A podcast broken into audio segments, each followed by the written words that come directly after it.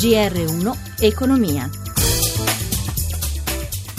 11.32, buongiorno da Giuseppe Di Marco. Si mantengono negative le borse europee mentre Piazza Affari ha girato in positivo. Per i dettagli ora ci colleghiamo con Milano, la linea Michela Coricelli. Procedono a due velocità le borse del vecchio continente positiva, infatti è solo Milano più 0,10%, giù Londra meno 0,33%, Francoforte meno 0,82%, Parigi meno 0,62%.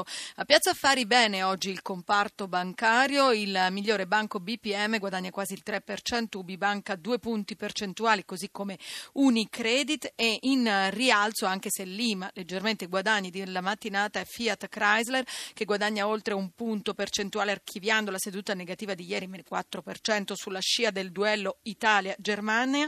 Oggi tra l'altro Fiat Chrysler fa sapere che le sue vendite nel 2016 in Europa sono cresciute del 14%. Sotto i riflettori oggi in negativo però c'è Mediaset che perde il 3,67% dopo le indiscrezioni di stampa che riferiscono di un prossimo possibile stop della Gcom a Vivendi. La Gcom però ha precisato l'istruttoria è ancora in corso. Lo spread fra BTP italiano e Bundo tedesco è in calo, 157 punti base, rendimento dei nostri decennali all'1,85%, l'euro si scambia in dollaro 0,662. Linea allo studio. Grazie a Michela Coricelli. Parliamo di lavoro. Sono oltre 18.000 i contratti aziendali stipulati per consentire la detassazione dei premi di produttività. Massimo Giacomini.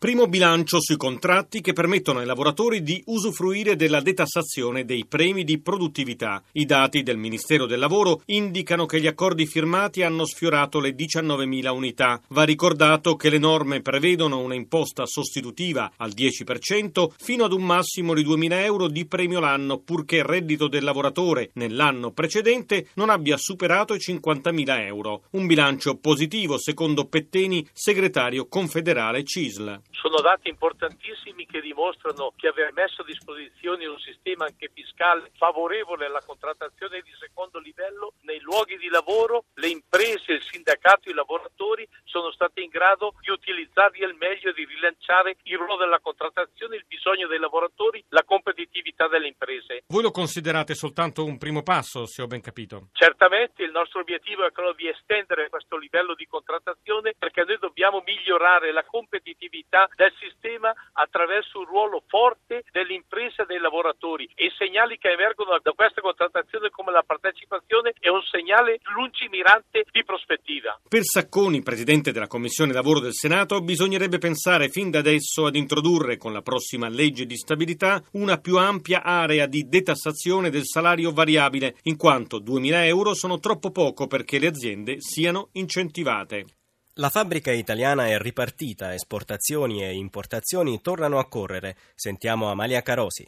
A novembre 2016 le esportazioni sono cresciute del 2,2% rispetto al mese precedente e del 5,7% rispetto a 12 mesi prima. Secondo l'Istat a tirare di più sono i mercati dei paesi extraeuropei, più 3,4%, anche se i paesi dell'area Schengen tengono con una quota di poco più dell'1%. Per quanto riguarda i settori vanno molto bene i mezzi di trasporto, i beni strumentali, mentre i beni di consumo durevoli sono in leggero calo. Sempre secondo i dati dell'Istituto Nazionale di Statistica, le importazioni a novembre 2016 crescono in misura lievemente più ampia delle esportazioni e riguardano con analoga intensità sia l'area europea che quella extraeuropea.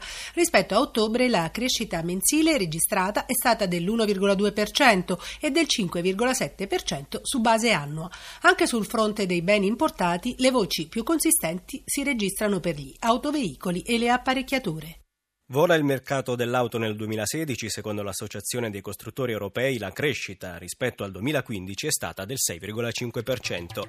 Ed è tutto, GR1 Economia il, ritorna alle 17.47, grazie a Cristina Pini per l'assistenza e a Claudio Magnaterra per la parte tecnica, da Giuseppe Di Marco. Buon proseguimento di ascolto su Radio 1.